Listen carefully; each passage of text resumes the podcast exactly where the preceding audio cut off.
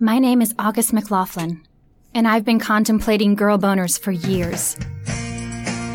It's time for Girl Boner Radio with August McLaughlin. Spicy blend of personal stories, in depth reporting, and inspiration. Girl Boner is where good girls go for sexual empowerment. Listen in as August McLaughlin, award winning health and sexuality writer, explores female sexual pleasure like no one else. She's the big sister slash girlfriend you've always wanted, and she loves to talk sex. Only on Global Voice Broadcasting. Any one of our human capacities, if unused out of fear or shame, leaves a small hole in the fabric of our self esteem. Gloria Steinem. I love that quote. It's featured in a beautiful book we're going to talk about today. Guess what pops up on Google when you enter the words feeling not, you know how Google autofills and gives you options? One of the most popular ends to that phrase, feeling not enough feeling not good enough. A lot of people are searching for answers to that question how can I feel good enough? Have you ever felt that way? Have you felt that way often or maybe perpetually? If so, you are far from alone and you can move past those feelings, paving the way for so many benefits. Welcome back to Girl Boner Radio, everyone. I'm your host, August McLaughlin, and we are going to chat about this topic with an expert who knows this journey very well. Then later, Dr. Megan Fleming will weigh in on a question from a listener. It's a wonderful question on sex positive parenting. First, I'm so pleased to welcome Dr. Barbara Jaffe to the show. Barbara is an award winning English professor at El Camino College, California, a fellow in UCLA's Department of Education, and a regular contributor to Psychology Today and InnerSelf.com. Her book, When Will I Be Good Enough? A Replacement Child's Journey to Healing, is one I think we can all really learn from. Thank you so much for joining me, Barbara. Thank you so much for having me, August. It's a pleasure to be here. I have to ask you first, for those who've not heard this term, because I hadn't before being introduced to your work, what is a replacement child? Well, in the literal sense, it is a child that is born into a family after a sibling died. And uh, most of the time, the family had been complete, was not expecting to have another child, but then sadly the child died, and then the child, another child is born to replace that child. And you consider yourself a replacement child. Tell us how you identify with the term. I am a replacement child, but growing up, I never thought of myself as that. But I began to think that something was a little bit off when my mom would often say, I only wanted two children, and if Jeffrey had lived, you wouldn't have been born. So I got the idea that I was there kind of. Uh, as an afterthought, but definitely wanted, and I know I was loved. But growing up, there are characteristics of a replacement child. And again, I didn't label myself as such, but the perfectionism, uh, the drive to make other people happy, extreme people pleasing, extreme anxiety. A lot of these qualities many people have. That's true. Um, I made it my life's mission, mission from a very early age to make my mother happy. I sensed that I um, that there was something off. She was very depressed and she never really recovered from um, my brother's death. And I felt it my my goal in life to make her happy. It's very fascinating to me that you had a very different kind of dynamic with your father and your mother. And it seems part of the reason for that was that her doctor actually suggested she have another child soon after your brother died. Yes, so she was lying in bed, grief stricken, very understandably so. And it was in the early 1950s, and the doctor paid a house call, and she was uncontrollably crying. And he literally slapped her across the face and said, Move on, get over it, and have another one. Wow. So, how could anyone really get over it? I don't know. But wow. four months later, I was conceived, and that began my journey. Could you give us an example or two of the ways in which you tried to please your mother? Oh, I literally remember um, standing at the edge of her bed. She spent many days in bed, and I would dance and sing and do skits and massage her feet until she said it was enough. I really, I really, literally tried to make her happy, and um, in some ways, it was wonderful in that I was the center of attention as she was looking at me. But in other respects, I see now as an adult myself, as a parent, as a grandparent, that's not a child's mission in life to make a parent happy and fulfilled. That's a big responsibility. Very big. Did you feel that you were were making her happy? I think it was um, very tentative and sporadic, um, but I never stopped trying. Whereas my older brother, who obviously was there first in the family, and maybe because of personality, he could just walk into the room and my mother would just smile. And I think that there was that difference there because I came as a reminder, even though, you know, I know she loved me and wanted me, and she was happy that it was a girl after two sons. Um, it was a conditional kind of love. And did it affect this dynamic and your wanting to please, did it affect your uh, academic career and kind of your development early on? It affected pretty much every area of my life. And I, I think that the beginning to see the effects was on my eating disorder, which I got early on, probably by the time I was 10 or 11, when my mother looked at me and didn't want me to be a chubby little girl because she knew that I would grow into a chubby adult and probably wanted my life to be easier. And she told me to watch it. She never said those things to my brother, but um, I learned very early to read between the lines and that watching it meant that I was fat. So initially, I started to watch it and lost some weight and got a lot of positive comments. And then it spiraled out of control into anorexia. Mm. So I think that was the earliest where I could say that I realized that I didn't have any control over my young life, but I could control what I put in my mouth and what I chose not to. And that became a power struggle with my mother to the point that she wanted me to eat and that I didn't. And so I was getting that attention, even though it was negative, I was getting uh, the ah. attention. And as a eating disorder survivor myself, I know that any feedback as you said, concern over your eating habits or your physicality can come across as attention and compliments. And sadly, we are praised for being undernourished in our culture. There's a lot of pressure a lot. And that has followed me my entire life. I can manage it, but it's always there, either on the back burner or the front burner, depending on what kind of stress I'm under.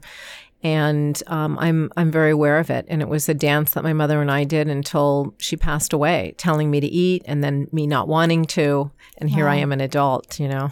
Wow. So did you were you able to find healing from the eating disorder? Somewhat. I can manage it. I can look normal on the outside, but it's always there. Mm. And I just really take one day at a time and do the best I can with it. Yeah. But the other areas of my life that um, I think were affected of feeling not good enough were um, as a young wife, um, as a mother, certainly as a mother. I felt that when my kids behaved, it was in spite of me, and because and when they when they didn't behave, it was because of me. Mm. So I took responsibility for everything. And I put so much pressure on myself when being good enough would have been just fine. So, how did that affect your relationship with your children? I have a very good relationship with my three sons. I feel very close to them, and I know that they feel close to me. I think so much of of what I experienced and wrote about in the book was an internal dialogue that I had, and they were not privy to it.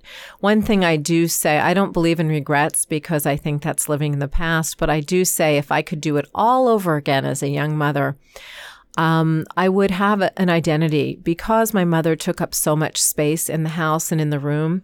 I chose to require no needs and have no needs and and not share any of my wants, likes, dislikes with my children. So consequently, they see me um, on one hand in a positive way that I'm very independent, that I don't need anything, and on the other hand, I'm not the the real person that has issues and, and problems mm-hmm. that it would be okay for them to know. And that is a legacy, sadly, that I passed on. Interesting and such an important thing to share. I, I so appreciate your your honesty. When did you start to realize that you was it finding out what this term was or that you actually needed to kind of turn things around and find some healing? I've actually spent most of my life on this journey.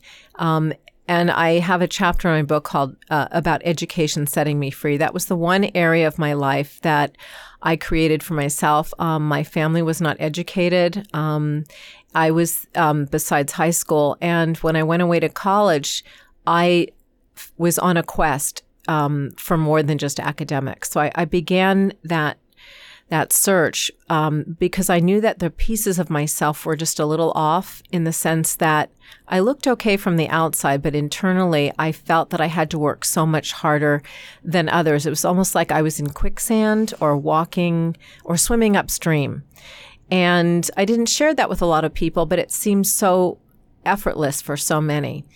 So um, I was on that quest but in terms of seeing myself as a replacement child, I really did not even think about that term until I was almost finished with the book. I felt second best in many things in my life, but in terms of replacement, fortunately, I wrote the book and then Googled the replacement child, and there it was. There's um, a replacement child syndrome. There's a recent book that was written. I have a chapter in that book. Was it's on replacement children um, by Dr. Brenner. There is uh, the first book written um, by Judy Mandel called Replacement Child, um, and it's about her journey as a replacement child.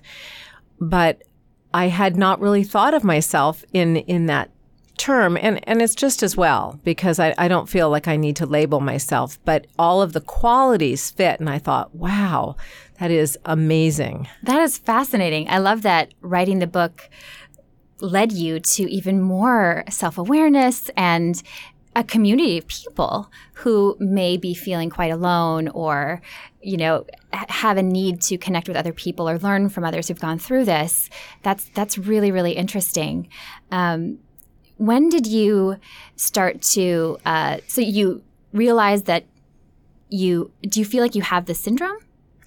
Well, I have the qualities of of of that, as I had mentioned. The um, some of the anxiety I've worked through, the people pleasing, the perfectionism. But as I say in my book, I think that so many of us have those issues that you don't have to be a replacement child. I think that sometimes just, I mean, if we have an ill sibling in the family where one is getting more attention for whatever reason, or maybe in a blended family with with stepchildren or half children. There's a variety of, or a family with alcoholic parents. A lot of those dynamics speak to the same kinds of issues that I have. Yeah. Do you associate with the term at all, without going into labels? I'm the same way, but imposter syndrome? Because we hear a lot about that lately. I've always felt that way. Even I've had a wonderful academic career. Um, I sometimes have these visions that somebody's going to come into the classroom and say, No, you shouldn't be here. oh, wow. And that is just so funny um, that you say that because, yes, that um, I'm going to be found out. That's so interesting. Mm-hmm. And I just thought of this now that uh, because I respect you so much from, you know, your book and your uh, academic career and everything that you do, I had some butterflies about will I be good enough about this. And I thought it is a struggle that no matter what we do, if you're a really even just like really caring person who wants to succeed, we live in a culture too that there's a lot of pressure on like performance and you know being s- certain kinds of successful you know so i do think a lot of people can learn from this. What is some advice you offer to people if somebody's really struggling in this way to to start to feel that they are enough? Have you developed habits or practices that have been helpful um, I have um, one of the chapters in my book at the end deals with some of the exercises that I've actually done because I'm a writer. I spend a lot of time writing, and I've created these exercises really to look inward. And I I wish that I could have told myself to be the kind of friend to myself the way I am to other people, to mm. give them breaks, to be gentle with them. I was so hard on myself unnecessarily. Um, I um, ha- have that, you know, that idea of the burnt toast syndrome, where um, when I was a younger woman, um, I would be cooking, and if the toast got burnt, I would eat it. You know, I would take the limited ones and give the best ones to everybody else. So what I do now is either I'll make croutons so I don't waste it or throw it away. Um, I deserve the regular piece of toast just like everybody else. That's a great example. I've also come to realize that expectations are planned disappointments and that um, not to have expectations of other people, even people who know me so well, like my husband, we've been together for 40 years. Um, I long since stopped saying to myself, doesn't he know what I'm thinking? He should know. I mean, after mm-hmm. all, we've been together forever. No one needs to know what I'm thinking mm-hmm. except me. Yeah. And if I want something, I, I get it and I get it for myself. I don't wait to be given. And those are some of the things that I, I experience in through writing that I've shared in my book. Um, also, the idea of uh, priorities. 20 years from now, I ask myself, what's going to be more important? Um, a wonderful walk by the beach or cleaning my house? And it's the beach that I'm going to remember and playing with my son when he was little or emptying the dishwasher. Mm, I love that. There seems to be quite a theme of self care that perhaps before or along the way it's been very challenging and you've learned some ways. Is that something that you actively prioritize? Every day. And I used to think that self care was being selfish. Mm. And now I understand it's just taking care of um, myself. I had a therapist who told me that when his grandmother would cut a chocolate cake, birthday cake that she made for another family member, she'd cut the first piece and she'd put it aside. And then she'd cut all the other pieces. The first piece was for herself. And um, I grew up in a household where that that wasn't the case. And I see how important that is. It's not being selfish, it's just taking care of ourselves. And I think as women in our society where we wear so many different hats and we multitask, it's essential. Amen. Absolutely. So, as a writer, obviously language is incredibly important to you. Have you found that how you speak about yourself plays a role in how you feel as far as sufficiency? Well, it, it's ironic that I have a little problem writing about myself but it's not always easy talking about myself. Having had many interviews, it does get easier as if I'm almost an out of body experience of talking about someone else. But I'm beginning to own the words. And that's a process too, because in feeling not good enough, there were a lot of things that I couldn't own. People would tell me, your writing is strong, or you're this, or you're that. And I'd say, do they really mean that? So I have to believe that they do, and I'm internalizing it. I love that. Own the words. And you're such a great speaker. Thank so, you. Uh, and also the writing process. Did you find, in addition to the term replacement child, how did that process affect how you feel about all of this? Wow, it was really a journey, I have to say. Um, it took me probably about two years to write the book. And when I write, I write a little and then go back and, and regress a little and then write a little more. As I'm reading my own writing, it takes me there. And I assume that's wonderful because it's very powerful. Took me another two and a half years to edit the book. And I talk to my students about the iterative process of writing, writing and rewriting and rewriting. But boy, did I walk the walk. Um, this was amazing. But I did learn so much about myself. And when I read some of my writing that I hadn't read in a while, I, you know, the words would catch in my throat. And I think, wow, those words are moving me. And at some point, I don't even remember writing some of them. It was as if it was a spiritual experience. Beautiful. I love that. And it's inspiring too to know that it it took quite a while. And what kept you going? I loved it. And whenever I am doing something that I totally believe in that it, it, was almost a demand from my soul that I write this. Uh, that's what kept me going. I just didn't stop. And at one point, I was waiting for a chunk of time to do my writing, like the end of a semester, summer session when I'm out of school. And someone had told me that they knew someone who wrote a book writing 30 minutes every day, 20 minutes every day. So I set my alarm for 4:15 in the morning mm-hmm. and I'd write till 5. And that's how I wrote my book. I love that. That's also very inspiring. How have people responded to the book? Very positively, um, more than I ever expected because of the universal theme that they could connect to. And a lot of the mother daughter issues that I bring up and describe, they can connect so well, more than I ever anticipated. I love it. Which was one of my goals of writing the book, besides to set my own soul free, that I thought I really feel that I can help other people, especially women. Mm, I love it. And I know you are a lover of quotes, as I am, and they're interwoven throughout the book. I'm wondering if there is one quote that especially speaks to you, or if you have a favorite. I know it's kind of like choosing, you know, a favorite person, but Yes, um, I love this quote by Ursula Le Guin.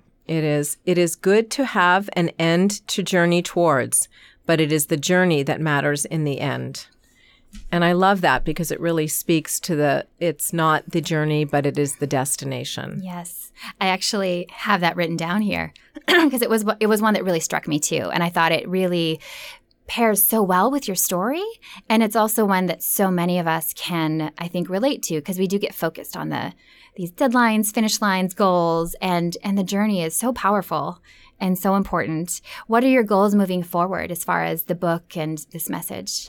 I want to be able to get the book out there as much as possible. And I would love to talk to other people who want to do book clubs, who want to do readings. I would be more than happy to um, go to these clubs and to talk about that, talk about my writing. Um, I'd like to do more writing. I've been writing for Psychology Today and InnerSelf.com, as you had mentioned.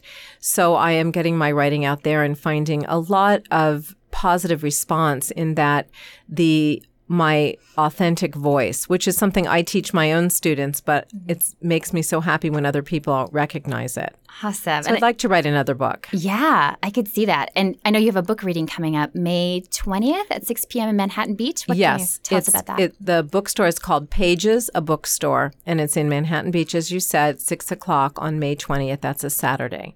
And I'll be doing a book signing and a book reading. Awesome. So, if there's one main takeaway that you want to share with listeners, and, you know, because this is such a universal theme, what do you hope they get from the story more than anything? I hope that they understand that despite any life's challenges, and believe me, we all walk with something, that we can have wonderfully enriched lives.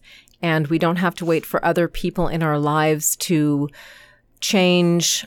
Uh, we don't have to wait for um, circumstances to change. We can change ourselves from the inside out and live honorable, enriched lives. Beautiful. Remind everyone where they can learn about you and find your book. my website where you can learn about me, um, links to my blog, Psychology Today, and as well as to Amazon for to buy my book is I'll spell it after I say it, barbaraannjaffe.com. That's B A R B A R A A N N J A F F E dot com. Beautiful. Thank you so much for joining me and for your beautiful book and message. I really appreciate it. Thank you, August, for the opportunity. So, I have a very special guest today, in addition to Dr. Jaffe.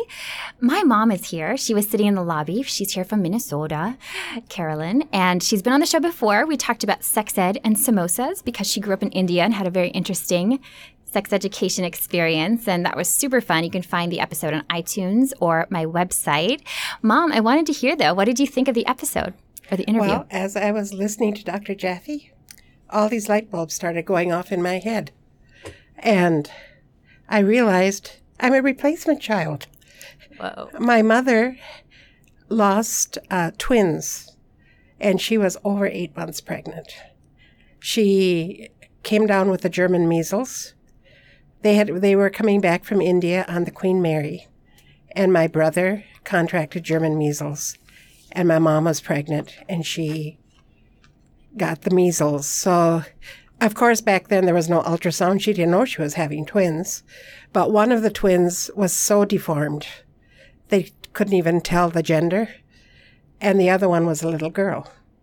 So ten months later, here I am.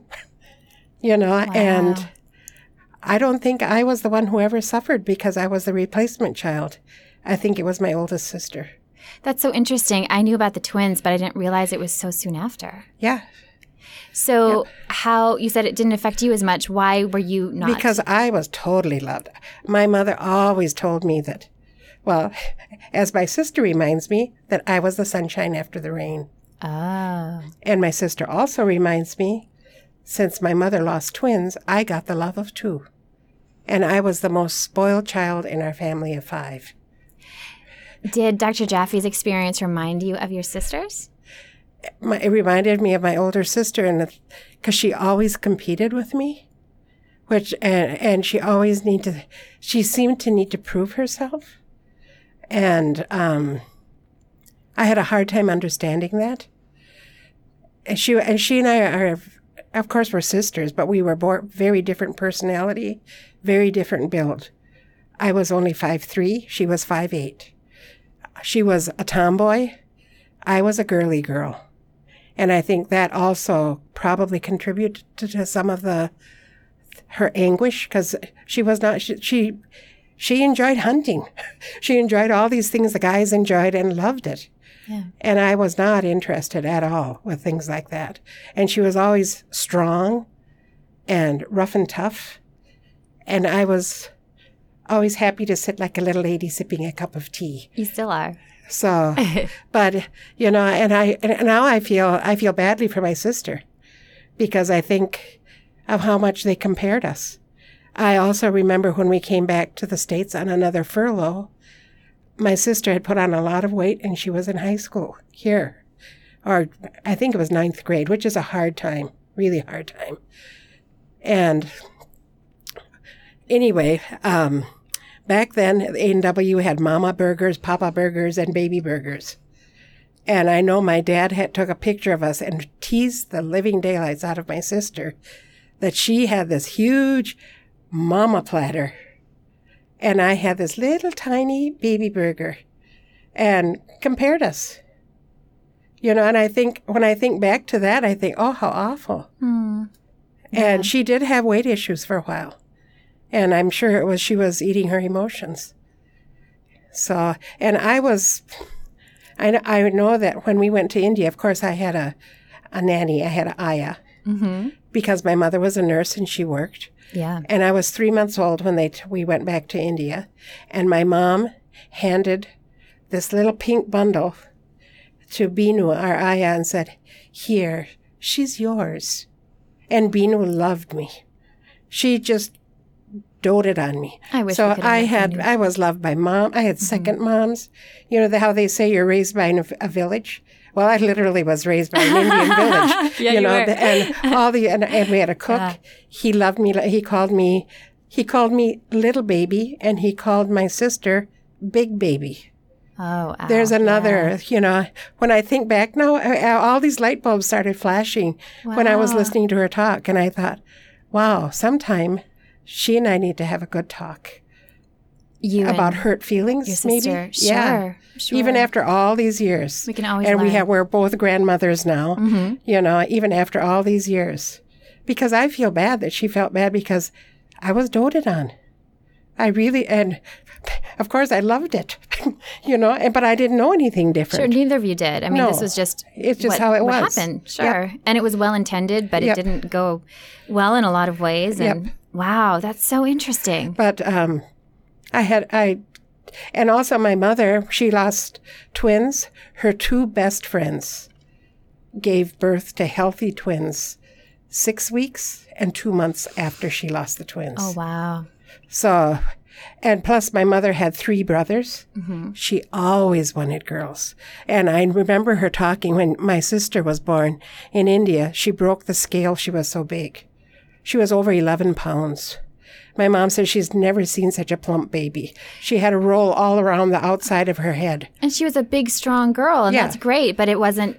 I mean, now it's still not socially acceptable, but then especially. mom, and she was mom's first daughter. She loved, you know, she was thrilled she had a girl, but she said, and she was so big. And then when I was born, I was the most beautiful little thing.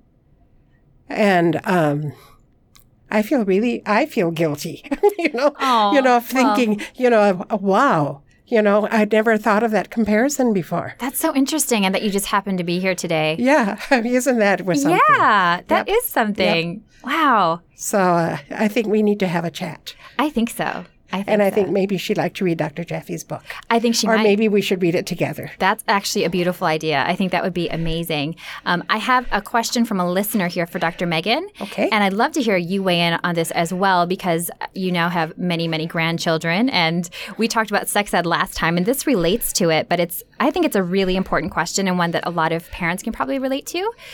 Patricia wrote this I was born in a very sex negative household and school system. I'm now a parent myself and want to make a difference in the experience for my girls, twin toddlers at the moment, speaking of twins. One of them asked about her private parts recently, and I wanted to encourage and respect her curiosity. My husband sees things differently and shunned her for asking such questions immediately. We have since had heated debates about what will teach them or not teach them. I'd love to hear your thoughts as this has become a point of tension. More importantly, we both want to raise confident, healthy girls. Thank you so much, Patricia. Thank you for this question, Patricia. Here is what Dr. Megan had to say. Patricia, thank you so much for this question. Um, you know, I just want to start with the fact that you can certainly appreciate, I imagine, um, what was the impact and effect of having yourself been raised in a sex negative household and school system. Because so often the messages we get about sex and sexuality, they really start in a sense from the cradle. And as, you know, we are young toddlers and curious and normal, you know, we, we're just curious about our bodies and what feels good. Um, and so when, you know, our hands might be slapped or we're told, um, you know, anything around the sense of there's something wrong or bad in those actions, you know, that does induce a feeling of shame because, you know, kids, we put our sort of adult mindset on top of thinking, you know, what is it we imagine our kids are experiencing or thinking? And the reality is they're just being kids. They're just sort of, um, again, noticing and wanting to engage their world. And so, you know, I think it's important to talk to your husband of, you know, did he even notice whenever, whatever he said or did that induced shame? Did he see the experience of that on their face or in their body? What was that like for him? You know, what were the messages he got or didn't get around sex and sexuality? What way did that impact him sort of in his adult self and exploration? And, you know, can you get on the same page? Um, because I'm sort of from the, um, school of thought that, you know, our vulva, our vagina, our clitoris, these are just parts of our anatomy, no different than, say, our nose or our ears. And yet clearly there's something so taboo that we have to have like countless words, it seems, for the word vagina. In fact, I went to Urban Dictionary and there were over 400 words, you know, everything from down there, flower, bird's nest, beaver, yoni. Imagine another 300 plus, right? So how or why is it we have so many names? And I think it's because for some reason we just haven't um, recognized that just you know, as a psycho psychologist, we always talk about just naming things. Name it for what it is and take any other additional meaning outside of that, because I think that's where we are, um, sort of adding our own biases or our own narratives or stories versus letting our kids just name it for what it is and explore and figure it out for themselves, obviously with the right parameters. So there's two books that I want to recommend that I think even will help the conversation with your husband. Um, and then they're meant to be shared with your children. And the first is Amazing You, uh, Getting Smart About Your Private Parts by Gail Saltz, Saltz and Lynn Averill Kravitz. And the other is The Care and Keeping of You, the body book for younger girls by American Girl. I think having these two reference points, um, and again, these are picture books, they're age appropriate, is a great place, again, to start the conversation with your husband and then ultimately with your two girls. And I can't say enough how much I think it's amazing that, you know, you want to give them a different experience than you had growing up. And by just that setting that intention and asking this question, you're already on the path to not handing down that sense, that same sense of shame. So I congratulate you and I'm excited. And as always, can't wait to hear how it goes. Thank you so much, Dr. Megan. Wonderful advice as always. Check her out at greatlifegreatsex.com. She made such good points about, you know, the many, many terms we have for vagina and vulva. And actually, a lot of people think that vagina is everything down there. You know, we don't use the terms vulva and clitoris and all of those. And uh, I love that she mentioned those resources, which could probably be helpful. And also that, again, being aware and setting this intention is so huge. Mom, what did you, what were you taught that private parts are called? I mean, Down there. down there. Yeah. Yeah, well, yeah, it was part of the my part of my age. Um, I don't f- feel like I tried not to talk to you kids when you were little, but I didn't volunteer a whole bunch. Mhm. If you had questions, I'd answer. Yeah. But um, and I guess that's that's how I left it. Yeah. Do you, have you heard anything from, because you have so many grandkids? Do they Yeah. ask you questions about body parts and Well, actually, we have Isabel who's five, and her brother Mark is three, and they they were having a bath the other night, and they like to just stroke each other down there, just to see what it is. And of course, her their parents are both psychologists. I wonder if they know you're sharing this. well, no, I just thought it was. I thought it was so cute. I mean, they didn't. No, they didn't totally make any. innocent. Yeah, they didn't make any big issue over it. Yeah, they did. good. You know, it was, and it was very. It was just inquisitive. That's really good. Yeah, they are being school psychologists and just great people who are very, you know, they care a They're very kids. open, They're, yeah. they're very open. Yeah, I'm not surprised that they didn't shame them, but it's it's interesting because they have different parts, so they're fascinated. They're like, "What is that? It looks Yep. so different from mine, and it's Yep. normal." And I love that they didn't shame them. No, they didn't shame them at all. But that was the first time because they've been trying to decide when it is that little girls and boys should probably start taking separate baths. Oh yeah, that could be. So, and they're they're in the process of deciding that. They Mm-hmm. are expecting their third child now. So I don't know. Yeah. And also, Isabel will be starting um, kindergarten. And so who knows? Maybe she'll want to start taking showers by herself, you know, and it just will transition by itself. Yeah. So I think sometimes we make too big of an issue of stuff, and kids are satisfied with a very simple answer. Yeah. They're much more, my experience has been with two, more than one child in the bathtub, is when somebody has a BM in the tub and something goes floating by and they just are freaked out. I could see that So- being a little freaky. yes. I mean, poop is natural. Yes, but it you is. know, that could be freaky. But, you know, and as a parent, I find it very humorous. I bet you do. You seem to find a lot of humor now that they're the grandkids too. Yeah. Oh, yes. And I love having parents in here because I know a lot of listeners have kids, and I, you know, I can tell you how to toss a ball for a dog, but I don't. Well, really- we had dog, we had one son, but our son took baths with his older sister, and then his younger sister. We we didn't keep them apart. yeah, you know? yeah, just it's just natural, you know. Totally, totally. And whether they're girl or boy, they take baths together. Yeah, yeah, And I think sometimes in other countries, people aren't as hung up. it's true. Yeah, we have That, a lot that's been Mm-hmm. my experience anyway. No, I agree. Yeah, when the more open-minded that we are about these things, and the more accepting, the less stigma there is, the less shame, Well, like- and the fewer problems. Dr. Megan said it's like your nose, your eye, it's part of who you are. Exactly, Mm-hmm. and it's a beautiful part, no matter what it looks like, no matter what shape And it is. all of us look different in every way, Yes, including down there. including down there. Yes. How do you say girl boner in Hindi? Oh, I have no idea. Okay, that's your homework. Okay, thank you. Thank you for joining me, Mom. Oh, it's Dad. oh Maybe boy. maybe we could have him Hey, on the show next time. Oh my gosh. Blush fest for Yes. him, I mean. Uh-huh. It'd be fun though. He's really supportive and I so appreciate both of you guys supporting my work. So thank you, Mama. Well, I'm glad you do what you do. And everybody, I hope you will check out something awesome Dr. Megan is doing, the Whole Woman Summit. It is starting on March 27th. It's all about things that matter to women mind, body, spirit, work, relationships, and justice. There are some incredible emerging speakers, and they have diverse backgrounds, incredible stories to share. And Dr. Megan specifically wanted to invite Girl Boner listeners. She would love anyone who's interested to check it out and register. You can learn more at thewholewomansummit.com forward slash schedule dash of dash sessions or thewholewomansummit.com forward slash registration. If you are enjoying Girl Boner Radio, thank you so much if you're listening. I hope you'll subscribe on iTunes if you haven't and leave a simple review while you're there. For extras and a whole lot more, visit my website, augustmclaughlin.com or girlboner.org. Thank you, thank you, thank you for supporting this show. Have a beautiful Girl Boner embracing week.